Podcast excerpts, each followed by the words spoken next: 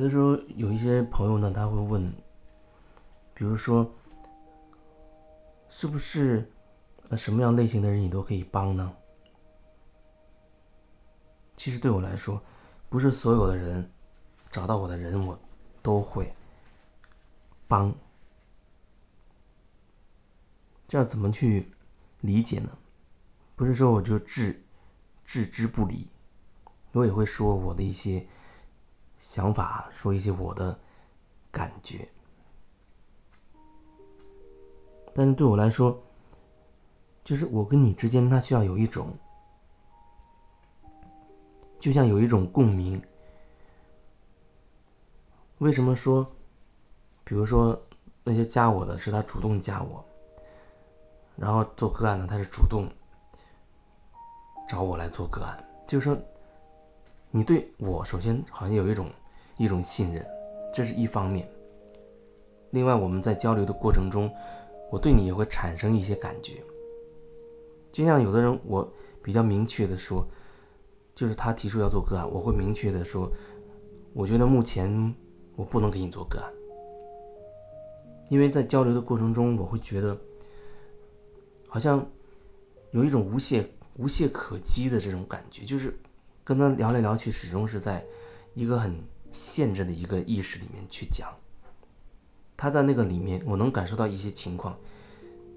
可是我却没有办法去能够去引导什么。就是说一个人在一个情绪里面，好像他只能够先在里面绕一阵子之后，好像有一些地方有一些点啊，他才能有所松动。如果他在找我，我好像我才觉得才会有机会针对某一些点打出一个缺口，然后引导他可以走出来看清楚，就是这样的一个过程。所以并不是所有的人你说做个案我都会告诉你能做个案的，有一些我会告诉你不能做。今天我也遇到过有的人，他当然他也没说要做个案的事啊，他是跟我聊过一几次关于自己的事情，但是那种感觉就像什么呢？比如说有人他是情感出了问题，比如说她老公出轨了，然后她就特别恨她老公，她就一直从这个恨的情绪里走不出来。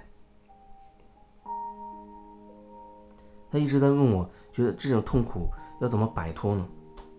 那我告诉他，我说每一个问题它都不是单纯的一个问题，它会涉及到很多东西。那我就会想了解说，你你跟你老公到底是平时是怎么样交流，怎么去沟通的。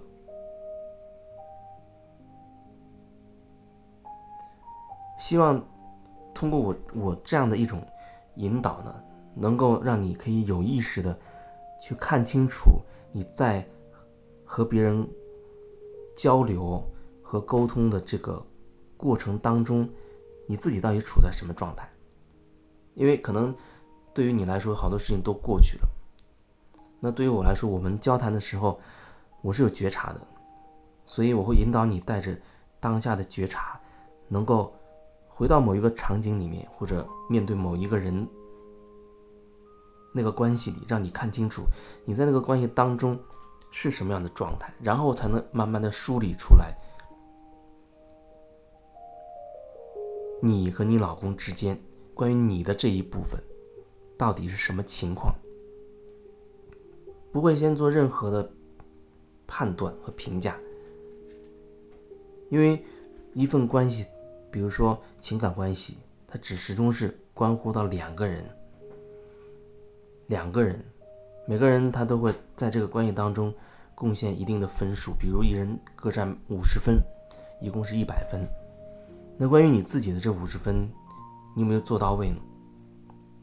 是不是你真的交流的过程当中，哎，能够把自己真心话说出来啊，自己对对方哪怕有一些想法，甚至有一些情绪，你也可以表达出来。而不是选择压抑啊，或者要讨好他啊，维持这份关系等等。所以那里面有很多可以探讨的东西。而不仅仅单纯是好像你看到的就是他出轨你就恨他，那只是现在的一个结果，那到底是什么原因导致这个结果？那我相信两个人最初谈恋爱到结婚的时候，那会有一段时间感情会比较好吧，那除非极个别情况他真的带着某种目的去谈恋爱去结婚的，那是另当别论。我想要说就是结婚的两个人恐怕谁最开始都没希望说呃，想以后离婚啊，想以后出轨，大家都不希望。那么到底是发展到什么情况的时候，那个关系发生了扭转，发生了逆转，由相爱忽然变成了相爱相杀呢？那就是一定会涉及到你们两个人在平时的相处的过程当中，到底是怎么样去沟通的，怎么去交流的，怎么去融合的。所以那绝对不是一个人或者单纯看好像目前一方出轨这个问题这么简单，它会涉及到很多东西，你们是怎么沟通的，而对你而言你怎么会形成这样的沟通的模式，它可能会牵扯到你之前发生在你生命当中的一些事情，包括你小时候和你父母之间相处，或者你小时候跟其他人相处，形成了某一种与人交往的模式，形成了你的一些性格特质，导致你面对你老公的时候会用这样的方式去交流。所以这一系列的过程都需要很深入的进去，一点一点的去看清楚，去清理，去转化。所以你问我说我要怎么样去放下或者抹掉这种痛苦的记忆，我这里没有答案，因为事情发生了它没有办法被抹掉，只是说有一天你内在拓展了，或者说你所谓你成长了，你看待这个事情的角度会发生变化，会更拓展。同样的这件事情放到二十年之后，或许你回头再看你会觉得很淡然，也许那个时候你真的内在意识很拓展，你内在也成长了，你会发现十年之前揪住不放的事情，其实现在看来真的是微不足道，它不会影响你什么。当然我说的不是说你选择性遗忘，或者是你用另外一个什么东西覆盖它，我指的是你如实的去面对它之后心理状态是什么样子的。所以有的时候我们陷入一个强大的情绪当中的时候，如果你很执着于那个情绪，我引导你去释放它的时候你又没有办法做到，那暂时我只能说我没办法去协助到你，但是我可以提供怎么样去释放情绪的方法给你参考，或者你可能会遇到适合你的、哎、真的能够帮到你的那个人，这都有可能。或者过一段时间、哎、你又想明白了一些，你可能又会再找到我，我觉得可以继续再聊下去了，这都是有可能的。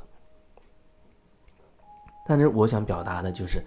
我们不要让自己死死的陷入一种意识当中不能自拔，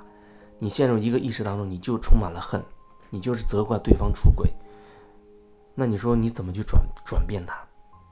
你这件事情你已经被你咬死了，被你完全认定了，你怎么能去转变它？没有可能了，除非我们暂时放下这些评判，先不看，先看清楚你们之间到底发生了什么，然后就你而言你到底在沟通的过程当中那种状态到底是什么，慢慢慢的一点点深入进去，去去去探索，去清理，慢慢你可能才会意识到一些其他的东西。可是如果你一开始先入为主的完全认死了对方是有问题的，你恨他，那我短时间之内我不知道该说什么好。事情是可以变，我相信，只是在聊到那个点的过程当中我觉得被卡死了，完全被卡死了，就是这样。当然如果你在生活过程当中或者与人相处的关系当中有什么样的矛盾呢、啊、或者困惑纠结，你依然可以跟我讲，就算我有时候比较忙没有及时回复你，那你既然依然可以给我留言，只是我希望你留言可以稍微细腻一些，细节一些，这样 我, 我可以更深入的去感受到一些。我是会回复你的，只是有的时候可能没办法做到及时回复。所以你是可以加微信，不管你想怎么去聊，深入一些，哪怕是个案的处理，或者只是通过文字这样去聊都没有问题。你可以加我的微信四八五八四六一二，那你也可以前期你也可以多关注我在喜马拉雅的分享，因为很多人他可能听了好长一阵子的音频分享有感觉才加我，他才想进入群，才关注我订阅号。订阅号你也可以关注，里面是主要是以文字为主的，也有音频，但它是以文字为主的，内容会不太一样，但是核心都是相同，就是通过各个角度去怎么样去做回自己了。订阅号你可以去搜索一下，在订阅号里面我是你的疗愈师，主页上有关于我包括个案处理的等等的一些介绍，你也可以去关注。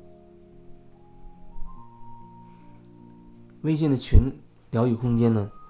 你可以申请加入，你要通过微信告诉我你想加入这个群，我会把你发给你一个链接，邀请的链接。进去之后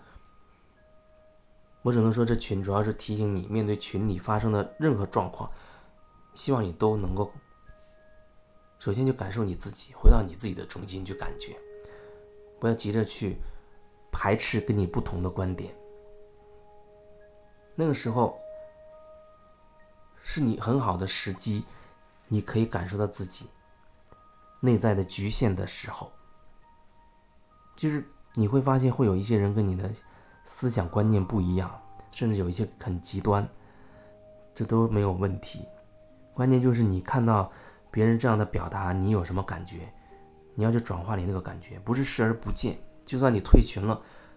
那个感受它还会影响你。你内在有有一些抗拒，只是通过那个人的表达把它共振出来了。如果你心里面很拓展，或者说你真的内在的空间是没有什么局限的，那别人震荡不出什么来，你会有感受，但不是好像是很抗拒的那种感受。所以当你有了抗拒，建议你可以好好感受一下自己，看看自己里面到底发生了什么，这样这个群对你就会有很大的意义和帮助了。